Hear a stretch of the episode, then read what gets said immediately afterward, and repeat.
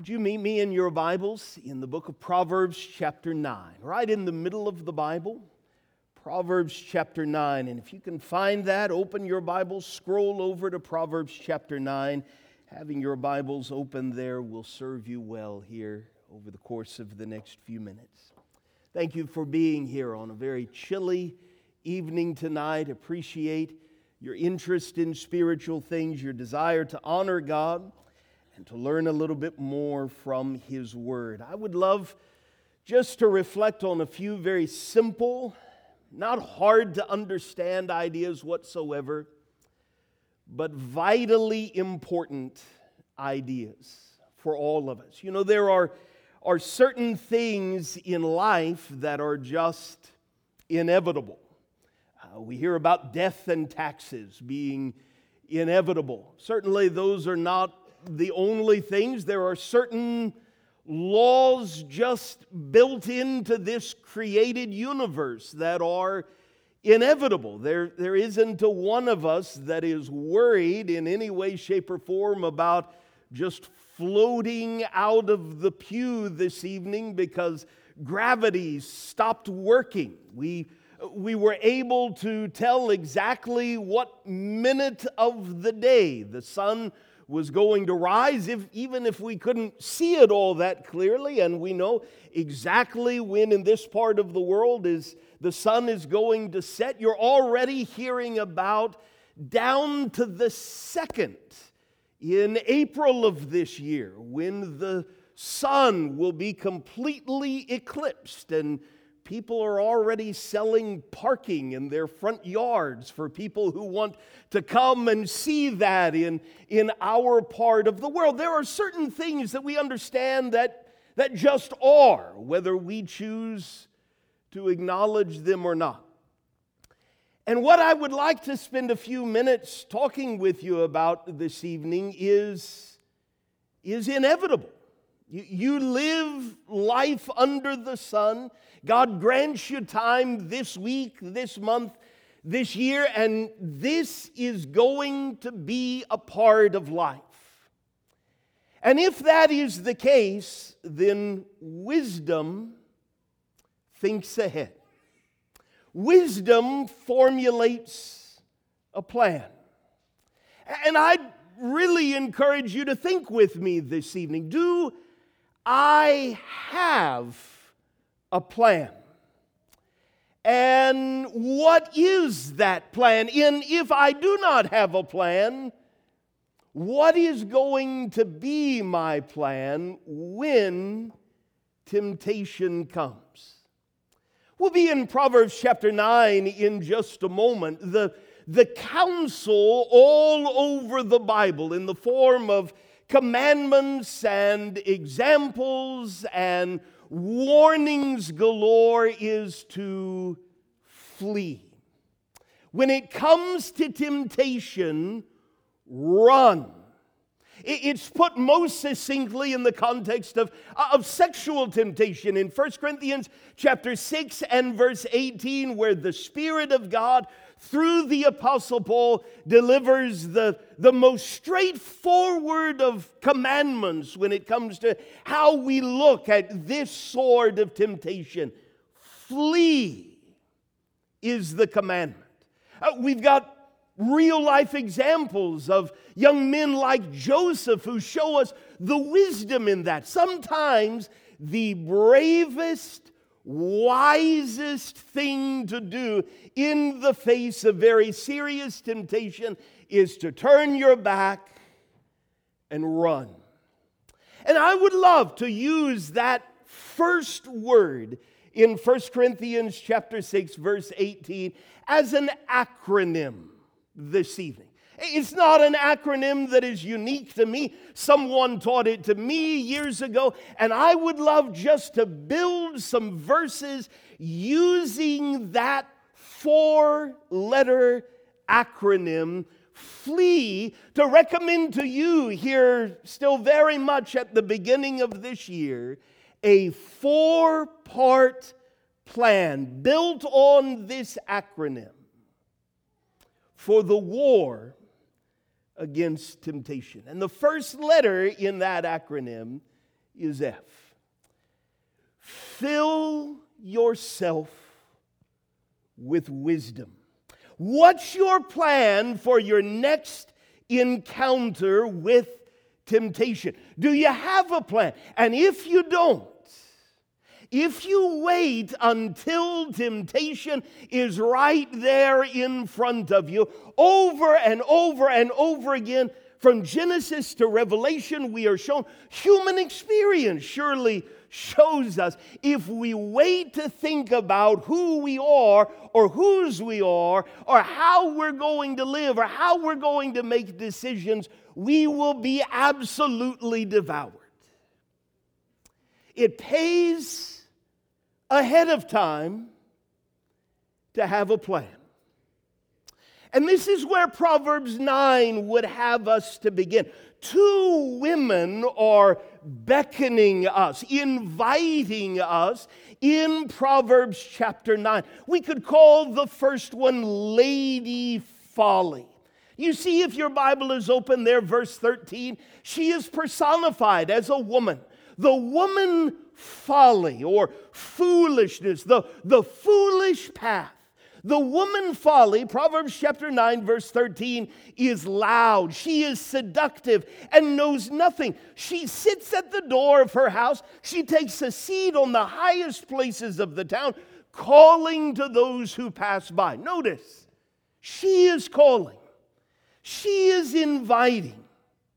Verse 16 Whoever is simple, let him turn in here. And to him who lacks sense, she says, stolen water is sweet, and bread eaten in secret is pleasant. Notice her invitation. You, you don't have to do a whole lot of thinking. You most certainly don't have to do a whole lot of denying of yourself. Just take whatever it is that you want to take. And I promise you, Lady Folly says, it's going to be sweet. It doesn't belong to you. You don't have any right to it, but go ahead and take it, and it's going to be a pleasant experience. Bread eaten in secret is pleasant. You can take what you have no right to. You can enjoy what is forbidden. You can ignore the warnings. You can partake of whatever it is that you want to partake of, and it will all be a secret. There are two women beckoning us in Proverbs chapter 9. The first is Lady Folly, the second is Lady Wisdom. You see there in verse 1, wisdom also personified, wisdom and folly. Wisdom in verse 1 has built her house. She has hewn her seven pillars. She has slaughtered her beasts. She has mixed her wine. She has also set her table. She has sent out her young women to call from the highest places in the town. You get the idea here. People are traveling through town, and there are all sorts of voices around us. On one side, high up, is Lady Folly. On the other side, high up, is Lady Wisdom. And Lady Wisdom in verse 4 says, Whoever is simple, let him turn in here. To him who lacks sense, she says, Come, eat of my bread and drink of the wine I have mixed. Leave your simple ways and live and walk in the way of insight. Notice the fundamental differences between the calls. Lady Folly, just take whatever you want. You'll be able to keep it a secret. It will be pleasant. You will enjoy it. There will be no regrets whatsoever. Lady Wisdom, on the other hand, is calling us to leave certain things behind. Leave behind impulsive living. Leave behind living without thinking. And if you will leave that behind, that is the path to life. You and I stand at this fork in the road, even as people have now for 3,000 years since these wise statements were written, and we've got a choice to make. Who is telling me the truth? Is life real, abundant life, life the way that it was meant to be, down this path of taking what doesn't belong to me, uh, seeking to keep secret what I know I ought to be ashamed of? Is that the path of life, just gratifying myself? Or is the path leaving behind my own insight, being willing to listen to someone greater than myself, walking in the way of insight as defined by my Creator. And speaking of our Creator, He's already outlined for us, revealed the outcome of both options. If you listen to Lady Folly, this really is what Proverbs 5 and 6 and 7 and 8 and 9 and, and many individual statements beyond. It is all about. In the language of Proverbs 5, verses 3 and 4, the lips of a forbidden woman drip honey, and her speech is smoother than oil, but in the end, wisdom doesn't just think about the moment. Wisdom doesn't just think about today, wisdom thinks about the end. Wisdom thinks from the beginning of the path, where does this path end up? If I travel this path, where will this path end? And that's a valuable question, a life saving question to ask because, in the end, listening, for instance, to Lady Folly is bitter as wormwood, sharp as a two edged sword. That is not the way to life, whereas Lady Wisdom the very Son of God Himself in Luke chapter 7, verse 35 said, Listen, wisdom is justified, wisdom is vindicated. Look around at the children of wisdom, look around at the offspring of wisdom, look at where walking in the ways of wisdom ultimately leads. What's your plan? For the next time temptation comes knocking? Do you have a plan? Could I recommend, number one, fill yourself with wisdom? We're all off to a good start with open Bibles this evening. Let's press on a little more. Go with me to Proverbs chapter 7. If we were to use the second letter in this FLEE acronym, here's one way we could use it lock out the lies. F, fill yourself with wisdom. Decide right now who you're going to listen to. Number two, there are lies that you have to lock out. Look with me in Proverbs chapter 7, where God exposes some of temptation's most fundamental lies. In Proverbs chapter 7, we've got, beginning in verse 10, a woman who meets this simple minded man. You remember earlier in Proverbs chapter 9, wisdom was calling, leave behind your simple ways. Well, here in Proverbs chapter 7, this is a simple minded young man who isn't thinking about the path that he's on. And in verse 10, the woman meets him dressed as a prostitute, wily of heart. She is loud and wayward. Sounds a lot like Lady Folly in Proverbs chapter 9. Her feet do not stay at home. Now in the street, now in the market, and at every corner, she lies in wait. Already we get the idea this probably isn't the best guide for living with wisdom. She seizes this simple minded young man. She kisses him, and with bold face, She lies to him. Let's listen to her lies. Because one of the things that God is doing in Proverbs chapter 7 is exposing some of temptation's most fundamental lies. I had to offer sacrifices, and today I have paid my vows. I'm all paid up. I've emptied my sin bucket. I'm good to go. Now I've got plenty of room to fill it back up. I've come out to meet you, to seek you eagerly, and I have found you. You are special. Temptation lies to us. You are unique. No one has ever been tempted like this before. No one understands.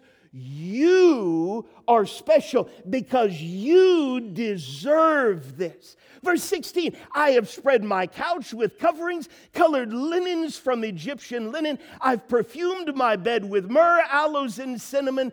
Come, let us take our fill of love till morning. All that you're going to be filled up with is love. And whatever happens tonight is just going to be a pleasant secret. No one will know. Let us delight ourselves with love. This is the direction of the good life. For my husband.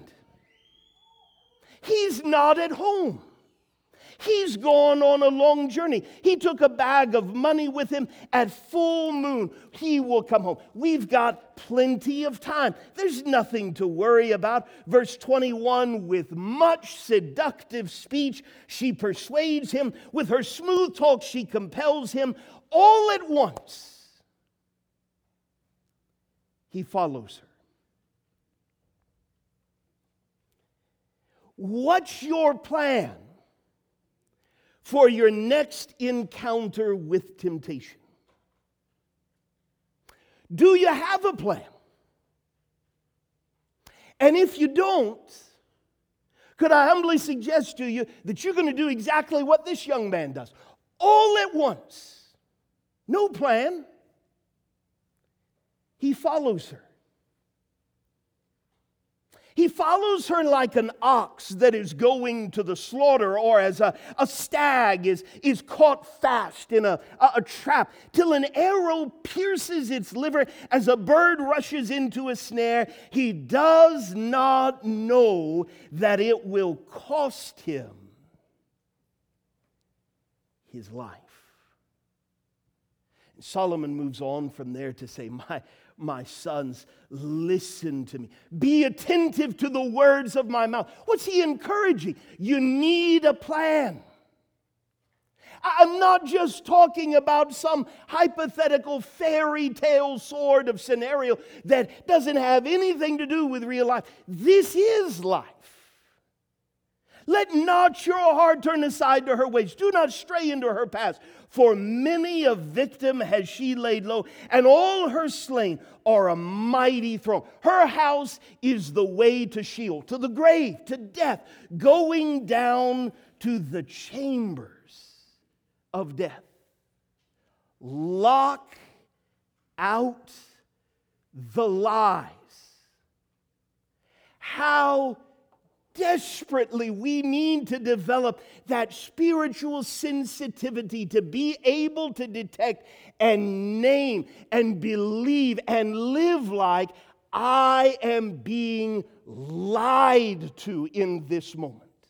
I have been born into a world at war and my soul is one of the very real prizes on the battlefield in the midst of the great struggle of this war. The adversary of my Creator knows where he is headed. He knows that hell has been prepared for him and for his angels. And what he wants, the only thing that he wants, is to bring as many people created in the image of God with him. If I don't live with that awareness, if I lower my guard and just swallow the lies around me, this is the path. This is where the path leads. In light of those lies, the path defined by wisdom is straightforward. Stay away from that. Keep your way far from her. Don't go near the door of her house. So, here, in the middle, mid part of this simple message, could I encourage you to ask, when am I hearing? I mean, really, let, let, let's make this as personal and practical as we possibly can. When am I hearing? When are you hearing the seductive speech of temptation? Where are you hearing the seductive speech of temptation? What's your plan for the next time it comes knocking? Do you have a plan? Could I recommend this simple acronym? Fill yourself with wisdom. Let's decide right here and right now who we're going to listen to. Let's lock out the lies. And number three, let's exchange the lies for truth. I told you it was simple, it's not hard to understand. Let's open our Bibles back to Ephesians chapter 4 in our New Testaments. Lock out the lies and exchange the lies for truth. Here's why. Would you begin reading with me in Ephesians chapter 4 and the 17th verse of the chapter, where Paul is led by the Holy Spirit to write? Now, this I say and testify in the Lord, that you must no longer walk as the Gentiles do in the futility of their minds. Uh, you know another way of putting that? There are a whole lot of people listening to Lady Folly. If you're a disciple of Jesus, you got to stop doing that. They are darkened in their understanding, alienated from the life of God because of the ignorance that is in them due to their hardness of heart. They've become callous and have given themselves up. Sounds like that naive young man, right? Who all at once gives himself up. They've given themselves up to sensuality, greedy to practice every kind of impurity, could I encourage you to really pay attention with me to verses 20 and 21? I'll be honest with you. I, I don't know how many times I've, I've read this passage, I've taught this passage, I've, I've preached this passage, and for some reason,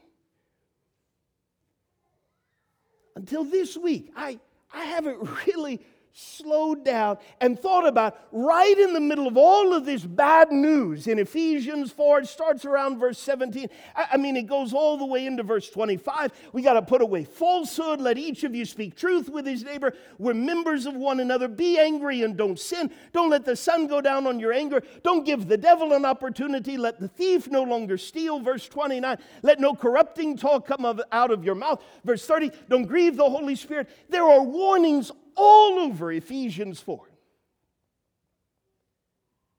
But you know what Paul does right in the middle of those warnings? Read it with me in verses 20 and 21. That is not the way you learned Christ. Assuming that you have heard about him and were taught in him, listen to this last phrase as the truth is in Jesus. You ever noticed that before? All over Ephesians chapter 4, what we're being shown is lies. The fruit of lies. Uh, you, you live in a world, the Holy Spirit leads Paul to say, uh, that is just swimming and drowning in lies. But you want to you want to have victory over the lies? You, you want to have victory over temptation? You, you want to share in the victory that comes through walking in the way of wisdom? God doesn't just tell us about all of the lies, He shows us exactly where the truth is. The truth is in Jesus. Ladies and gentlemen, if we close our Bibles this evening, and we don't read and we don't pray and we don't challenge each other to grow, we don't encourage and exhort each other to love and good works, if, if we close our Bibles this evening and we don't have anything on our spiritual radar till Wednesday evening or next Sunday morning, I am not equipped and you are not strong enough to swim in a world of lies for the next few weeks next few days and ignore where the truth is. In a world full of lies, carry with you the truth this week. How amazing that it's not just a collection of words, but it's a, a person. The truth is in Jesus and it calls for a response. Could I, I just fly rapid fire through this? The, the, the sort of lies that we need to exchange for truth. God is not stingy. This is the note on which Jimmy opened our entire assembly this evening. God is good. We heard it in Psalm 100. Uh, this is how Moses puts it in Deuteronomy 10. Now, Israel, what does the Lord your God require of you? But to fear the Lord your God, to walk in all his ways, to love him, to serve the Lord your God with all your heart and with all your soul, and to keep the commandments and statutes of the Lord, which I'm commanding you today for your good. Fill your heart with wisdom for your own good. Lock out the lies for your own good. Exchange the lies for truth for your own good. Exchange these lies that sinful pleasures are, are going to be able to be controlled and held on to as, as long as I want to. No, the truth is, sinful pleasures are fleeting. God uses the example of Moses to show us that in Hebrews chapter 11. A man who was willing rather to be mistreated with the people of God than to enjoy the fleeting pleasures of sin. The pleasures don't last, the pleasures don't deliver. The pleasures are not worth the cost. People are not objects for my imaginary or literal physical gratification. People are image bearers of God. Don't allow the destroyer of souls to lead you into treating other people created in the image of God around you as mere objects for your gratification. That's what it looks like to live as a child of the devil. Sin is never completely private. Listen to David. He believed that lie and had to come face to face with this truth God, against you and you only have I sinned and done what is evil in your sight, so that you may be justified in your word. You, the words you told me a long time ago for my own good, and I ignored them to my own harm. But God, I can't blame you. I'm the one who chose to follow the leading of Lady Folly. God's amazing grace does not abound so that I can just keep sinning. By no means, Paul says in Romans chapter 6. We are those who have died to sin. We can't live in that. I, you can control your own body. There are plenty of people in 2024 who will tell you, no, you can't. You are a slave to whatever is going on inside of you, and there will be all sorts of human theories and so called human experts that will tell you, well, it's just inevitable. You can't help it. You might as well just surrender to whatever it is most comes naturally to you. Could I encourage you to listen to the Creator and Designer? This is how he talks to us. This is his will, our sanctification, that we would abstain. We would choose no sexual immorality, that each one of us would learn how to control his own body in holiness and honor. Not in the passion of lust, like the Gentiles who don't know God, that no one transgress and wrong his brother in this matter, because the Lord is an avenger in all these things, as we told you beforehand and solemnly warned you. God has not called you for impurity, but in holiness. Therefore, whoever disregards this disregards not man, but God. The God who always provides a way of escape. There are certain things in life that are just inevitable. Temptation is one of them. You live this week, you're going to be tempted. What's your plan? No temptation has overtaken you that is not common to man. God is faithful, and He will not let you be tempted beyond your ability. But with the temptation, He will also provide the way of escape that you may be able to endure. You, you know what that sounds like? It sounds like I need to let God define the plan that would be for my own good. Even if it's hard to follow the plan, because it involves me making the tough choice to not deny myself. But I've got to do that because my creator and designer and upholder has told me in no uncertain terms if I refuse to do that, it's going to take a toll on my heart. Take care, brothers lest there be in any of you an evil, unbelieving heart leading you to fall away from the living God, but exhort one another every day, as long as it is called today, that none of you may be hardened by the deceitfulness.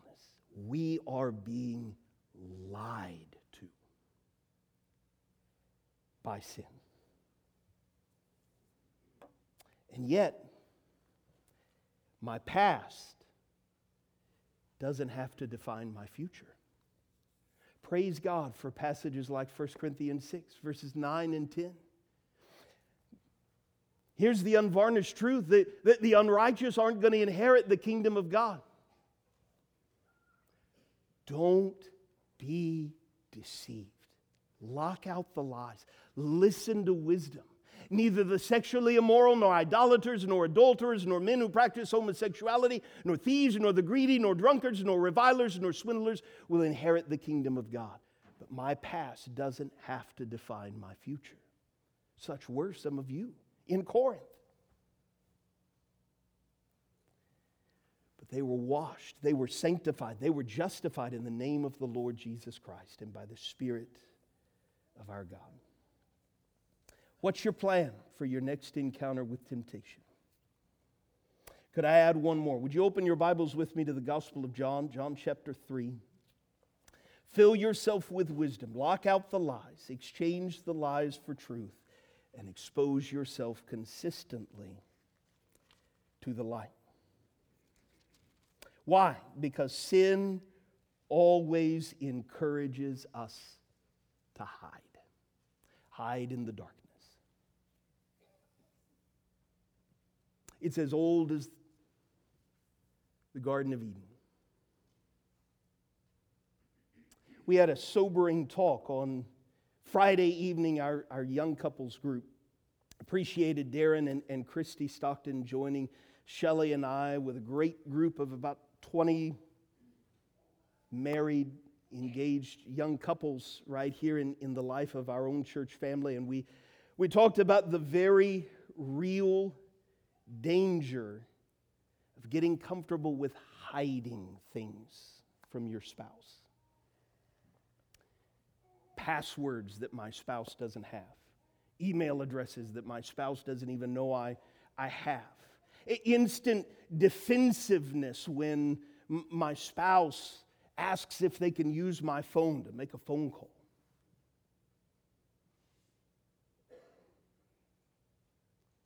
Ever since the days of the Garden of Eden. Sin has encouraged us to hide in the darkness. This is the judgment. John chapter 3, verse 19 tells us the light has come into the world, and people loved the darkness rather than the light because their works were evil. For everyone who does wicked things hates the light and does not come to the light, lest his works should be exposed. But if we have learned anything, surely from our time in God's good word this evening, if we've been listening, we have heard there's, there is nowhere to hide. Hebrews 4 summarizes it this way No creature is hidden from his sight, but all are naked and exposed to the eyes of him to whom we must give account. And that is a terrifying thought. And we ought to be terrified by that. But we ought also to have hearts that are thrilled by such amazing news that the God who is light, in the glory of his grace, continues even this evening to invite us into the light. He used men like John in 1 John chapter 1 verse 5. This is the message we've heard from him and proclaimed to you that God is light and in him is no darkness at all. If, if we say we have fellowship, relationship with him while we, do, while we walk in darkness, we've opened the doors to the lies. We've breathed and eaten and drunk the lies we're living a lie. We're not practicing the truth. But he continues to invite us into the light. If we'll walk in the light as he is in the light, we have fellowship with one another, and the blood, listen to this, the blood of Jesus, his son, cleanses us from all sin. In fact, that, that's the reason the Son of God appeared, was to destroy the works of the liar, the father of lies. God invites us to tell the truth, to call what he calls sin, sin, to call what he calls unrighteous, unrighteous, to call what he says is out of bounds, out of bounds. Nothing brings sin into the light like calling sin what God calls sin. For our own good, he says, therefore, confess your sins to one another and pray for one another that you may be healed. Believing lies hurts us. Believing lies kills us. Believing lies will cost us everything. But the prayer of a righteous person has great power as it is working. I'd really encourage you this evening, here still in very much the beginning of the year, to ask yourself what's, what's my plan for my next encounter with temptation?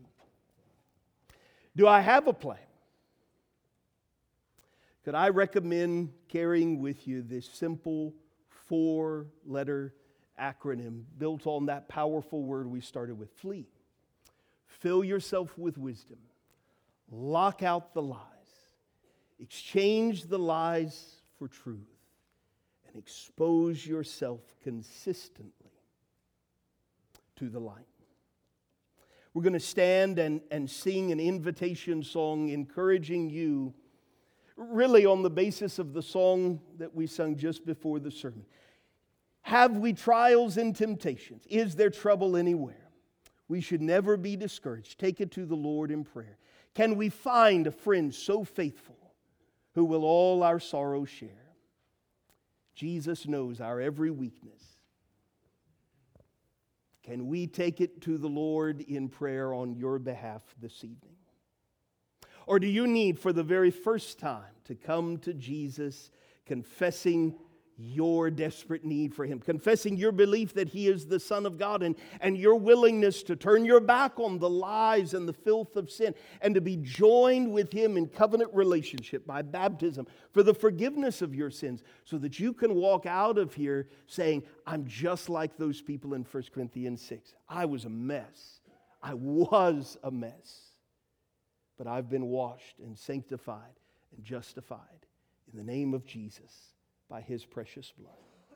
If we can help you in any way this evening, would you let us know how we can help by coming to the front while we stand and sing together?